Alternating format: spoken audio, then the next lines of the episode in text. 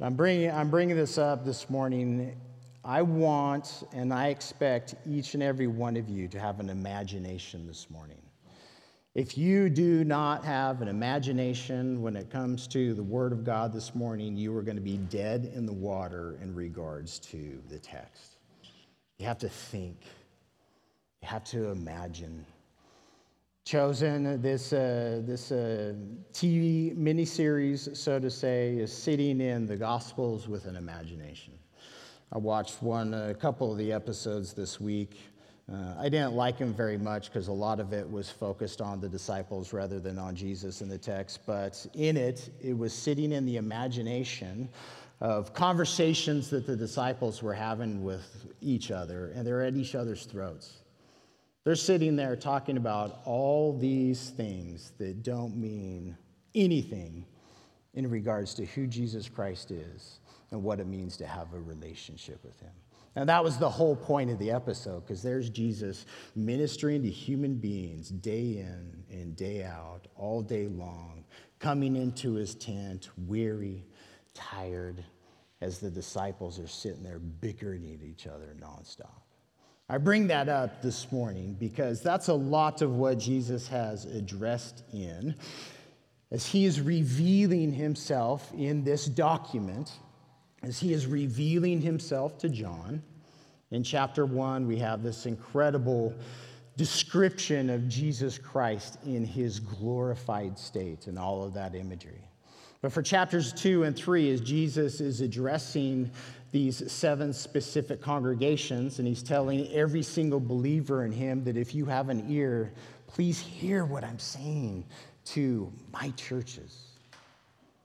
In those words of rebuke and correction that he's giving to these churches, he's attempting to free us from all the different bickering that we sit in, um, all the different false doctrines, all the things that we make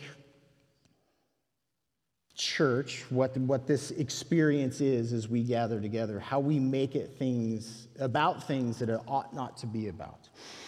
That very first message in Revelation, I titled it Jesus, because the focus of the revelation of Jesus Christ is Jesus Christ himself.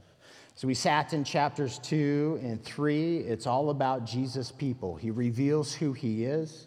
He has very clear words of encouragement and rebuke and promises for those that look to him as Savior. And in all of that, he's, he's there to free us from all the different distractions of life, all those things that we get bound up in and knotted up in, whether the, those are real pressures or false pressures. And in that, he, he sits in and he gives us these continual uh, promises of what it means to have victory in Him, what it means to have a life that overcomes all obstacles, ultimately sin and death, and what it means to have freedom in Him. I say all this to say, as we turn into chapters four and five of Revelation this morning, we're actually going to cover the both of them. It's all about the truth that Jesus Christ is worthy. And to be worthy of something means that you have value. When you sit in, um, when God created Adam and Eve, he said that when he created Adam, that it wasn't good that Adam was alone, that he created Eve to be comparable to Adam. And that's this idea of worthiness. What Jesus is as God, what he is in truth, in his faithfulness, in his action, how he reveals himself, what he has spoken. Everything revolves around a description that he is comparable to what he declares himself to be, which is the very God of gods.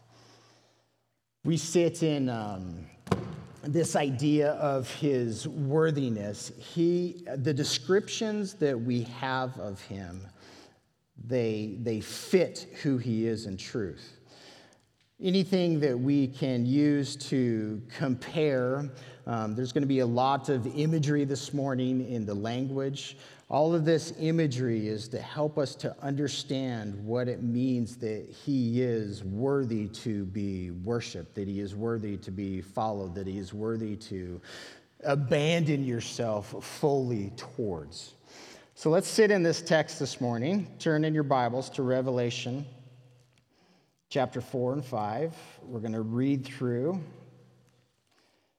Um, I said this morning that you need an imagination said this morning you need to understand drama. This is one of the most dramatic passages in the Bible, in my opinion. There are certain portions of Scripture, all of Scripture is important, but there are certain portions that remain at the mountaintop, that remain at the climax, that remain at the pinnacle, and this is one of those passages. I beg that you listen. I beg that you imagine. I beg that you think. I beg that you see who it is your God is that has created you. And what does it mean that He's worthy? To understand these two chapters will enable you to understand His entire program of what's going on. If you don't understand these two passages, you don't know who the God is that created you. So listen, think see, and may God help us. Revelation 4. After these things, I looked, and behold, a door standing open in heaven. And the first voice which I heard was like a trumpet speaking with me, saying, Come up here, and I will show you things which must take place after this. Immediately I was in the Spirit, and behold, a throne set in heaven, and one sat on the throne. And he who sat there was like a jasper and a sardius stone in appearance. And there was a rainbow around the throne, an appearance like an emerald. Around the throne were 24 thrones. And on the thrones I saw 24 elders sitting clothed in white robes, and they had crowns of gold on their heads. And from the throne proceeded lightnings, thunderings, and voices. Seven lamps or seven torches of fire were burning before the throne, which are the seven spirits of God. Before the throne, there was a sea of glass like crystal. In the midst of the throne and around the throne were four living creatures full of eyes in front and in back. The first living creature was like a lion. The seventh living creature was like a calf. The third living creature had a face like a man, and the fourth living creature was like a flying eagle. The four living creatures, each having six wings, were full of eyes around and within. And they do not rest day or night, saying, Holy, holy, holy, Lord God Almighty, who was and is and is to come. Whenever the living creatures give glory and honor and thanks to him who sits on the throne, who lives forever and ever, the 24 elders fall down before him who sits on the throne and worship him who lives forever and ever. And they cast their crowns before the throne, saying, You are worthy, O Lord to receive glory and honor and power. For you created all things, and by your will they exist and were created. And I saw on the right hand of him who sat on the throne a scroll written inside and on the back, sealed with seven seals. Then I saw a strong angel who proclaimed with a loud voice, Who? Who is worthy to open the scroll and to loose its seals? And no one in heaven or on the earth or under the earth was able to open the scroll or to look at it. So I wept much. Again, you got to sit in the drama of this because no one was found worthy to open and read the scroll or to look at it. But one of the elders said to me, Do not weep. Behold, see, the lion of the tribe of Judah, the root of David, has prevailed, has overcome, has conquered to open the scroll and to loose its seven seals. And I looked, and behold, in the midst of the throne and of the four living creatures, and in the midst of the elders stood a lamb, as though it had been slain, having seven horns and seven eyes, which are the seven spirits of God sent out into all the earth. Then he came and took the scroll out of the right hand of him who sat on the throne. Now, when he had taken the scroll, the four living creatures and the 24 elders fell down before the Lamb, each having a harp and golden bowls full of incense, which are the prayers of the saints. And they sang a new song, saying, You are worthy to take the scroll and to open its seals. For you were slain and have redeemed us to God by your blood out of every tribe and tongue and people and nation, and have made us kings and priests to our God, and we shall reign on the earth. And I looked, and I heard the voice of many angels around the throne, the living creatures and the elders. And the number of them was 10,000 times 10,000 and thousands of thousands, saying with a loud voice, Worthy is the Lamb who was slain to receive power and riches and wisdom and strength and honor and glory and blessing. Watch this crescendo. And every creature which is in heaven and on earth and under the earth, and such are, as are in the sea and all that are in them, I heard saying, Blessing and honor and glory and power be to him who sits on the throne and to the Lamb forever and ever. Then the four living creatures said, Amen. And the 24 elders fell down and worshiped him who lives forever and ever.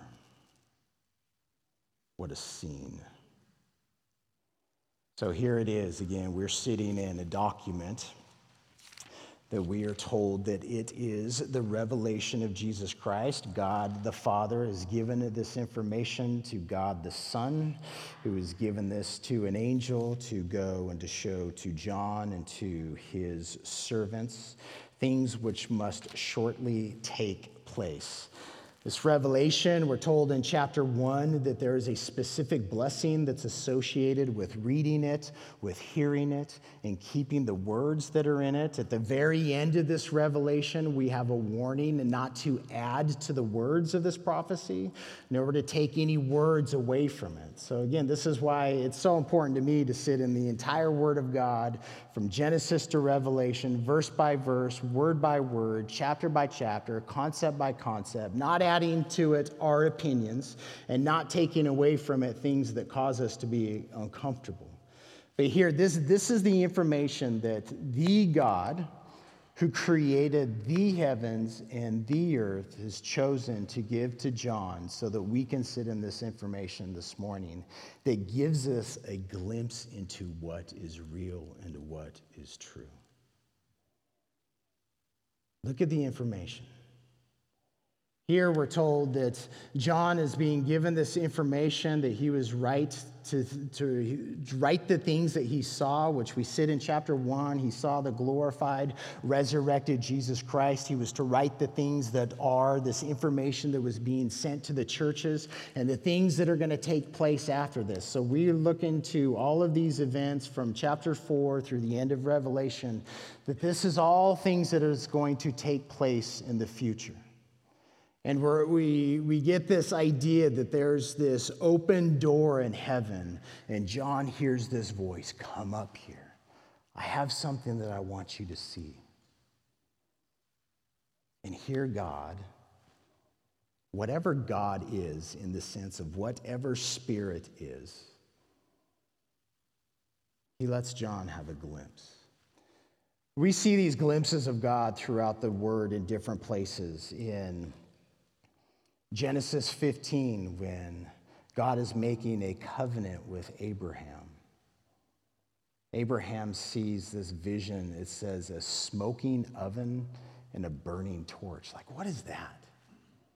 When God delivers the nation of Israel from their slavery in Egypt and they're before Mount Sinai, we have this vision, this picture that God descends in this cloud covering himself because we can't see this being in our sinful flesh. What this is in, in our brokenness, we cannot see this being and live. So he clothes himself in this cloud. The description that we have in Exodus is that Mount Sinai looked like a volcano in the sense of it was smoking like a furnace. We're told that the nation of Israel, that they audibly heard the word of God, God speaking, and that they were afraid. They saw this lightning. They heard this thundering.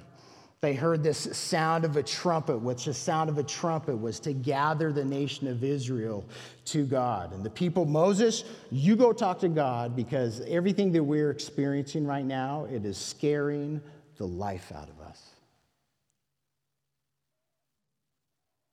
In Isaiah chapter 6, Isaiah is given a vision of the throne room of God. The description that is given is very limited in regards to God Himself physically. The attention is on His glory, His train is filling this room. And in that, there's these seraphim, which it's translated these burning ones that are saying this same, this same language Holy, holy, holy is the Lord God Almighty. A description of his holiness, of his value, of what it is that he is in himself and his purity and all of that wonder. In Ezekiel chapters 1 and chapter 10, Ezekiel has a vision of the glory of God as it's described, and it's really weird. Described as a whirlwind and a storm, sees these same creatures with four faces, these wheels that have eyes within and without. They just when you sit in the imagination of it and you go and you try and look at artwork, the artwork is pathetic in its attempt to give us a visual description of what's being seen in these visions. I've chosen just a silhouette of a lamb for our study in Revelation because that's the only thing to me that, that encompasses all of these visual descriptions that we have of our God. In chapter 5, here we have this vision where John says that he sees a lamb as though he was slain. Given this title, there, right there, the worthy one is the lion of the tribe of Judah, the root of David. These very specific titles that are associated with the Messiah. The lion of the tribe of Judah comes from Genesis chapter 49. The root of David, in regards to a messianic prophecy, comes from Isaiah 11. But when John sees the vision that God has given to him in regards to the one who is defined as worthy, what's the picture that we're given? A lamb as though it had been slayed. And the, the picture, the imagery is there was a death, there was a slaughter, there was a murder. The imagery comes specifically from Isaiah 53 that the Messiah was going to be cut off for the sins of humanity. And it's by the picture, is by necessity, that lamb is alive. There was a resurrection. There was a life that was gone and a life that has been brought back. And the reason why I'm camping on this before we get into the rest of the text is that this, this idea of him as a lamb, our God that sacrificed himself, is the repetitious title. It's used 39 times of Jesus in Revelation. So it's not this, the imagery of, of sitting in he, him as the lion of the tribe of Judah, as the Messiah, as the king. Yes, there's that, that imagery in his glorified self, but repetitiously, he chooses to reveal himself to us as our sacrifice. When we look at our, at our King, when we look at our, at our God, He wants to remember what it is that He did on our behalf in stepping off of His throne as God, as Creator. You exist because He chose to create you. What it means that He became like you for the purpose, for the intention of showing you how valuable he considers you to be. It's, it's incredible imagery. Let's go back to the beginning of chapter 4 here, because what does John see? When he sees heaven, he sees this throne. And again, sit in your imagination. What, what's this throne of God look like? Is it stone? Is it big? Is it little? How big is God? The attention that is given to the language here is on color. So you sit in these, this, this imagery of this stone. The sardius stone is red. The jasper is, there's multiple colors of, of jasper, but it's seen as, you know, like multiple colors of diamonds. The description of the one that is seated on the throne the attention is not upon a physical description. The attention upon is upon his, his holiness, light, what he radiates, what emanates from him. This idea of a rainbow, and it's, it's a, a rainbow is literally, it's a, the Greek word is for iris, where we get the iris of our eyes, a halo. I don't know if you've ever seen like pictures of the sun or you know, where there's this reflection where you actually see like the iris of, of uh, you know, the sun's rays just radiating from this source of light. This is the description that we have of the being who has created everything. It's radiating this idea of glory. And in this image, you have the one who is seated on this throne, on this object. This object is, it's a description of his authority, of his sovereignty. And around that singular throne are 24 other thrones. And there's a lot of debate in regards to who are these elders? And this is, this is one of those, there's, there's debate I sit, if we want to sit in Revelation, being it's the best commentary on itself, you go and you look at Revelation 21, and the new heaven is described as having 12 gates. On those 12 gates, the names of the 12 tribes of Israel are written, and the new heaven has 12 foundation stones on which the 12 apostles of Jesus, their names are written. These 24 elders, to me, seem to be representative of both Old Testament and New Testament saints. The Old Testament saints who believed in the Almighty God, who, after Jesus resurrected and ascended to heaven, we are told that he emptied out this holding tank of Hades of all believers and took them to heaven with him. New Testament saints, to be part of the church, to be part of the body of Christ, means that when you die in this spacesuit, that your spirit is immediately in the presence of the Lord. It seems that this, these elders are representative of both Old Testament and New Testament saints. The word saint is, means a holy one, our holiness being received. It's, it's, it's what God is, and it's what He has given to us so that we can be like Him in His presence. We are told that we, are, we have been made a kingdom of priests. And that seems to be, again, what these individuals, clothed in a white robe, clothed in the righteousness of God, represents what it means to be a servant of the Almighty God, is that imagery. And in this imagery, he not only sees God, the Father, these 24 elders that are around God's throne. Sees the Holy Spirit and in this imagery, the seven spirits of God. Again, imagery coming from Isaiah that we've already sat in, seven being the number of perfection and completion. But we are told again, the Lamb, the Lamb is given this imagery that he has seven horns and seven eyes. You have this imagery of a lamb pretty much looking like a spider face with all these eyeballs. But again, the, the, the, imagery, it's the weight is what's being revealed. God sees everything. He knows everything. He is searching everyone all the time and not seeking to destroy people, but seeking to save them and to bring them in. So he sees the Father. He sees the saved, the redeemed around the throne of God. He sees the Holy Spirit. And then he sees these weird creatures. He doesn't call them angels.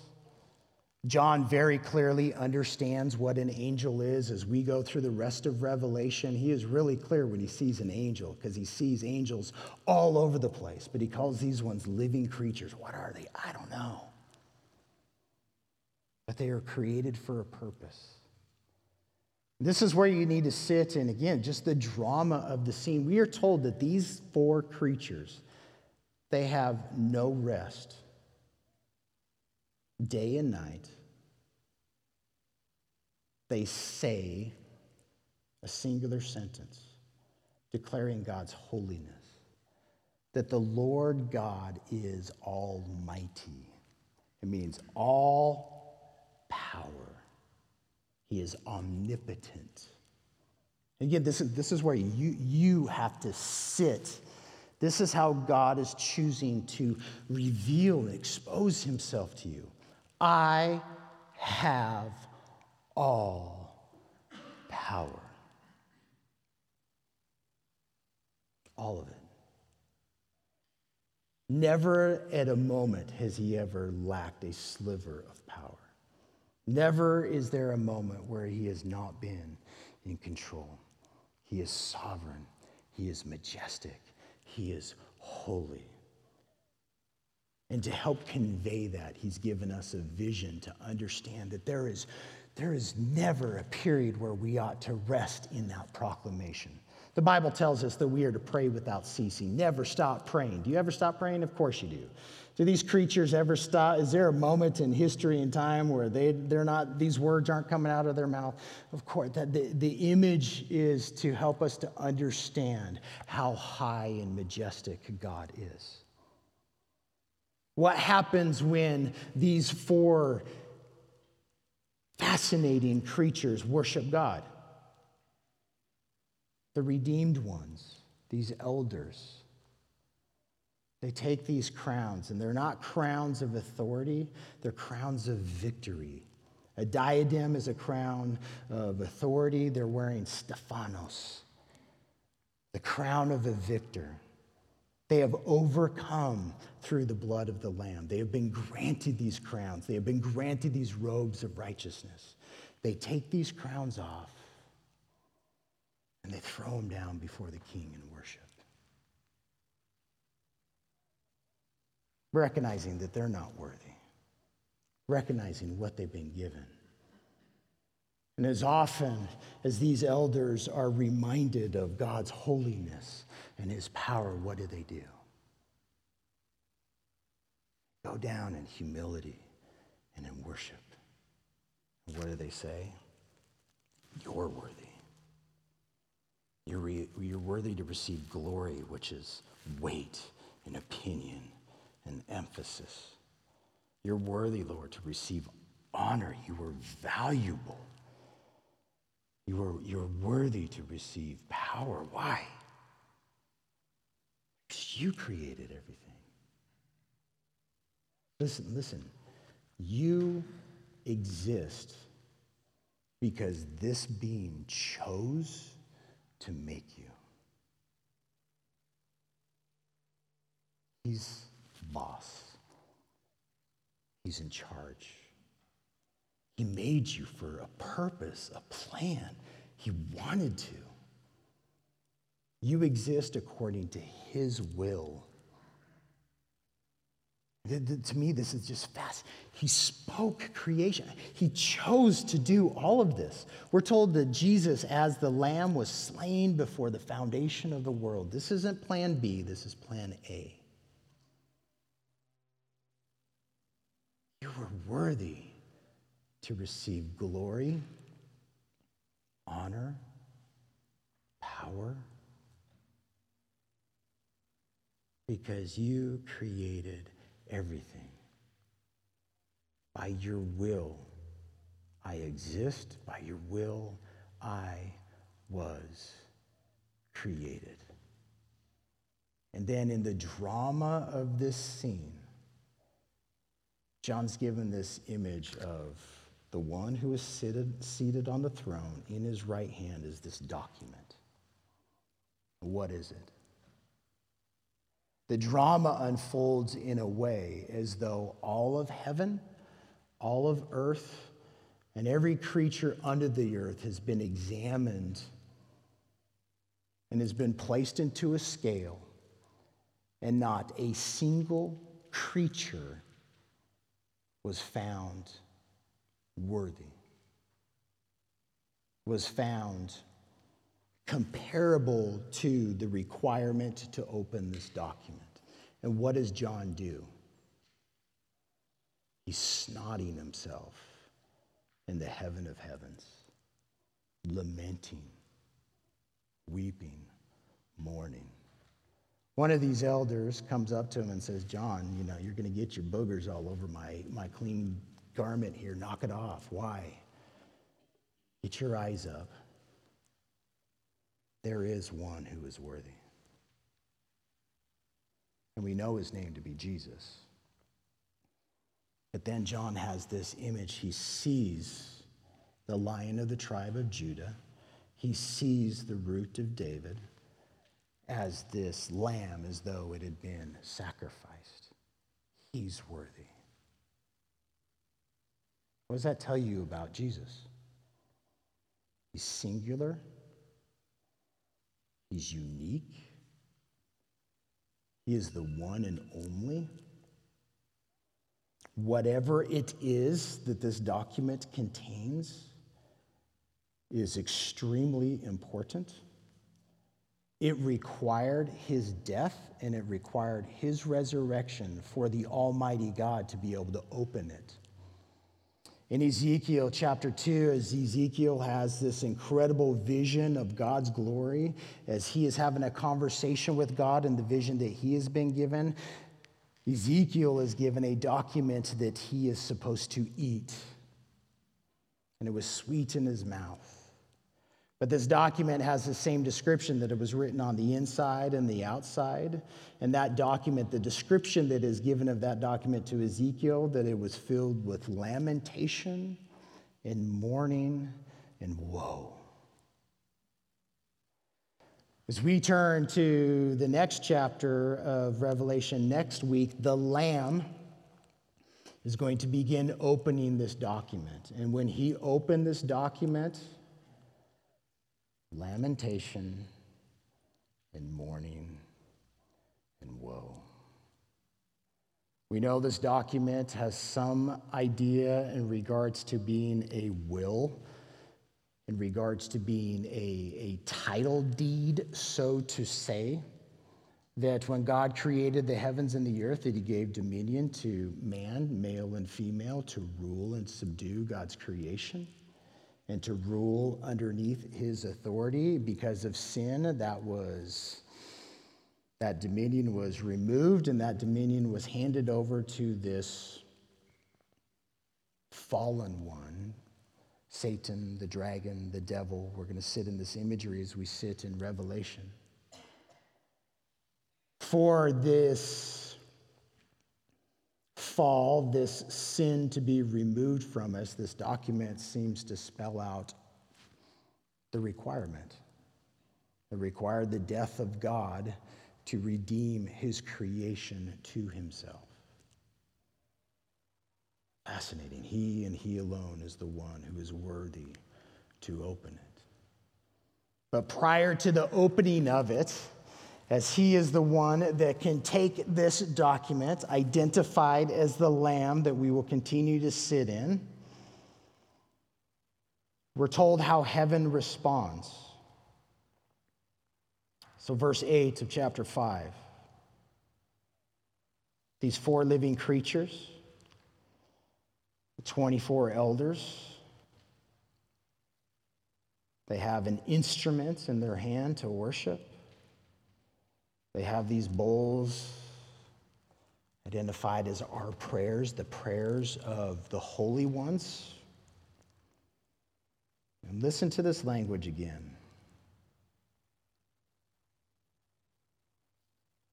We are to repetitiously tell our God his value to us. You're worthy to take this scroll. You are worthy to open its seals. Your worth comes from the truth that you were slain. You were slain for the reason to redeem us, which literally means to purchase us. God has stepped into the marketplace of humanity and has said, You're mine, and here's how I bought you with my very lifeblood. And it's not just of the nation of Israel, but out of every tribe, every language, every people, every ethnic group. You have made us kings and priests, or a kingdom of priests to our God which is exactly the words that God used to the nation of Israel in Exodus 19. We shall reign with you. And as the redeemed ones sing this song, John's vision expands beyond the one on the throne and the 24 elders and the Holy Spirit and the four living creatures and the Lamb.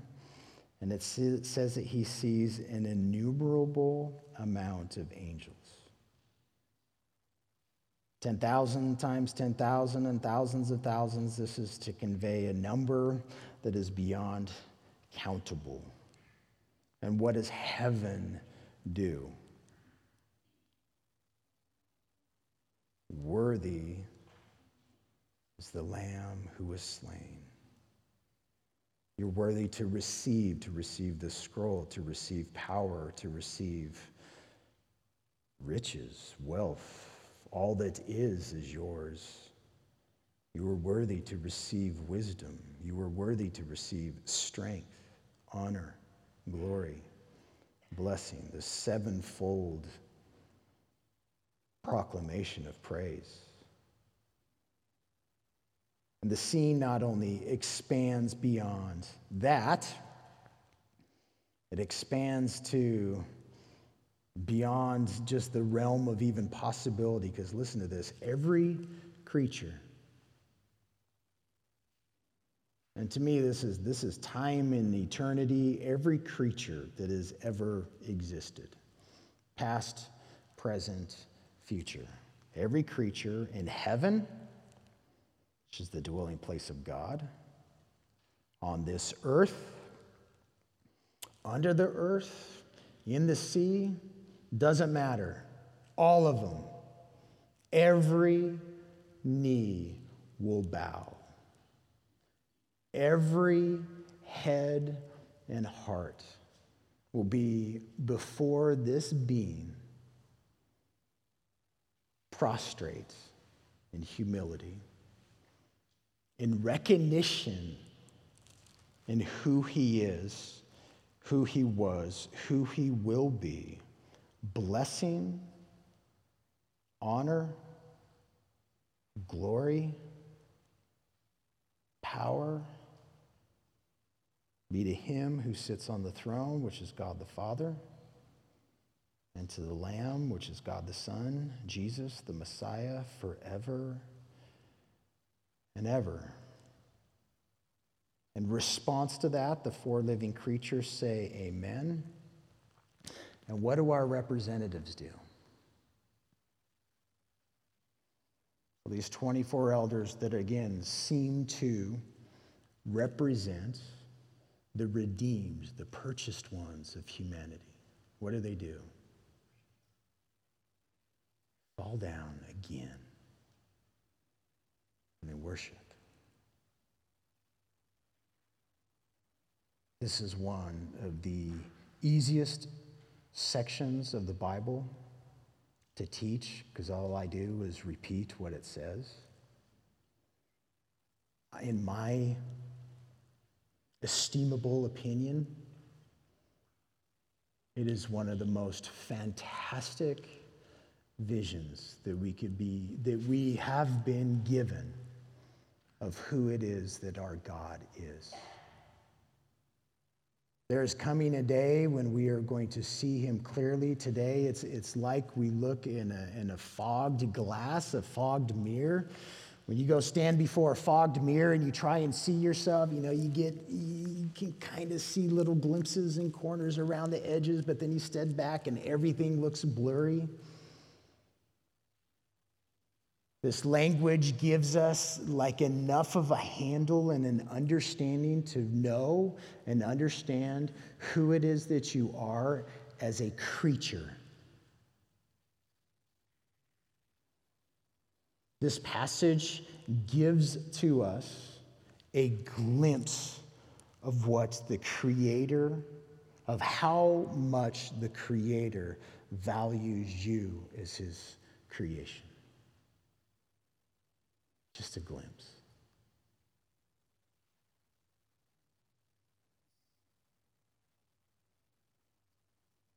You were worth creating.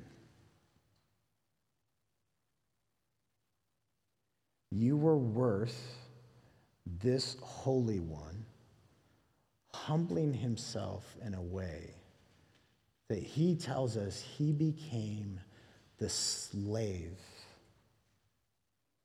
the lowest slave of every single human being.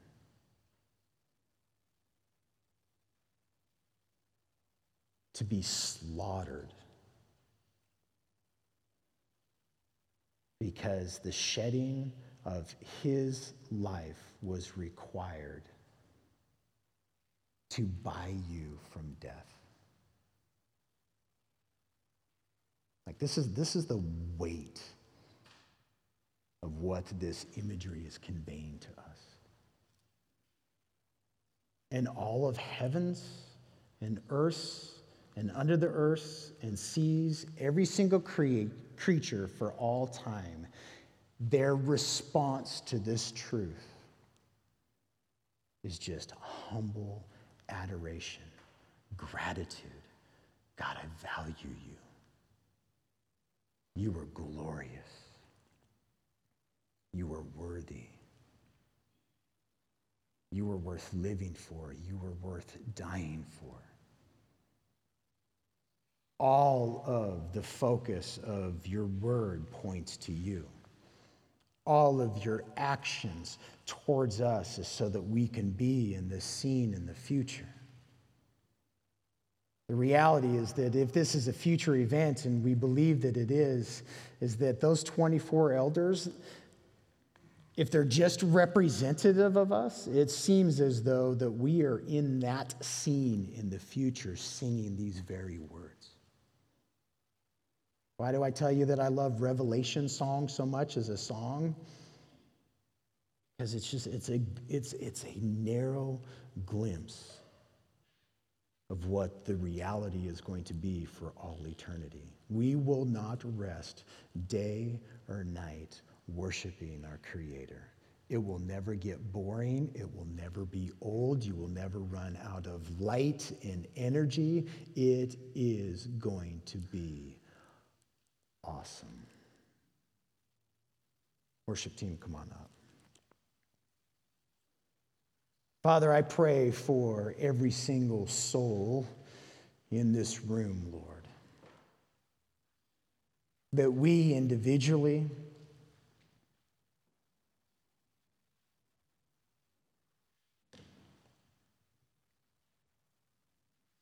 Lord, that these words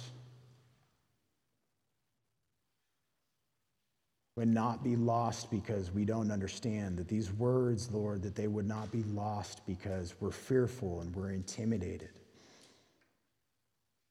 Lord, we ask that these words would be planted within our hearts and our minds and our lives. That you would give us the understanding that we need, Lord, today to know that you are our creator to know who it is that you are, that we would know your glory, your worth, your value, that we would honor you and cherish you. That we would sing these words, Lord, in spirit and in truth in our souls, this declaration that you were worthy. You are worthy to be called God. You are worthy to be our King. You are worthy, Lord, to be our Savior. You are worthy to free us from our sins, from death.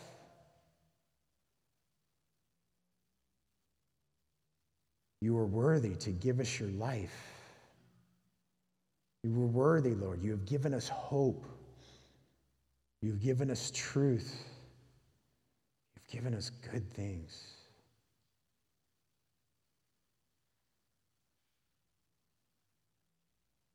We exist because you chose to create us.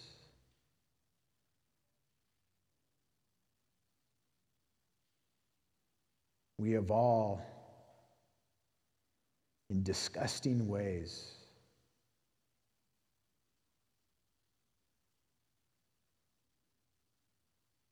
tried to take from your glory,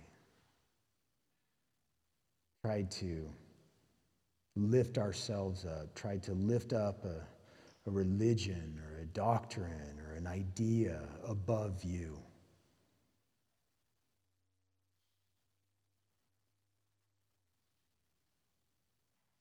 We confess, Lord, our rebellion, our pride, our arrogance.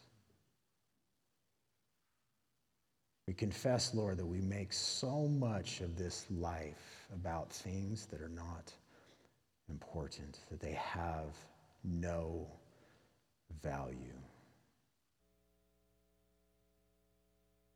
But you,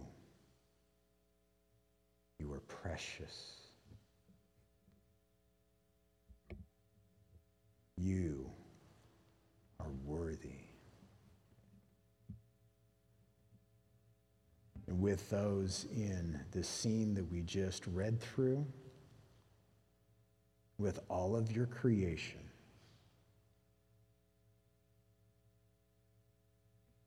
We choose to humble ourselves before you and to worship you.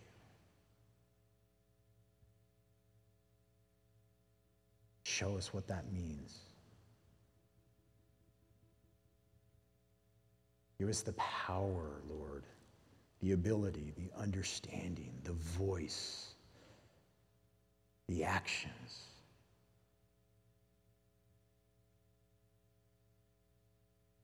To make that worship true.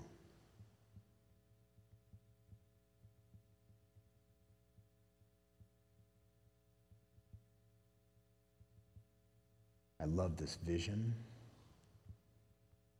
I love the reality that it communicates to me right now. I love the truth, Lord, that there is never a moment when your holiness, your honor, your blessing, your glory, your strength, your power is not proclaimed.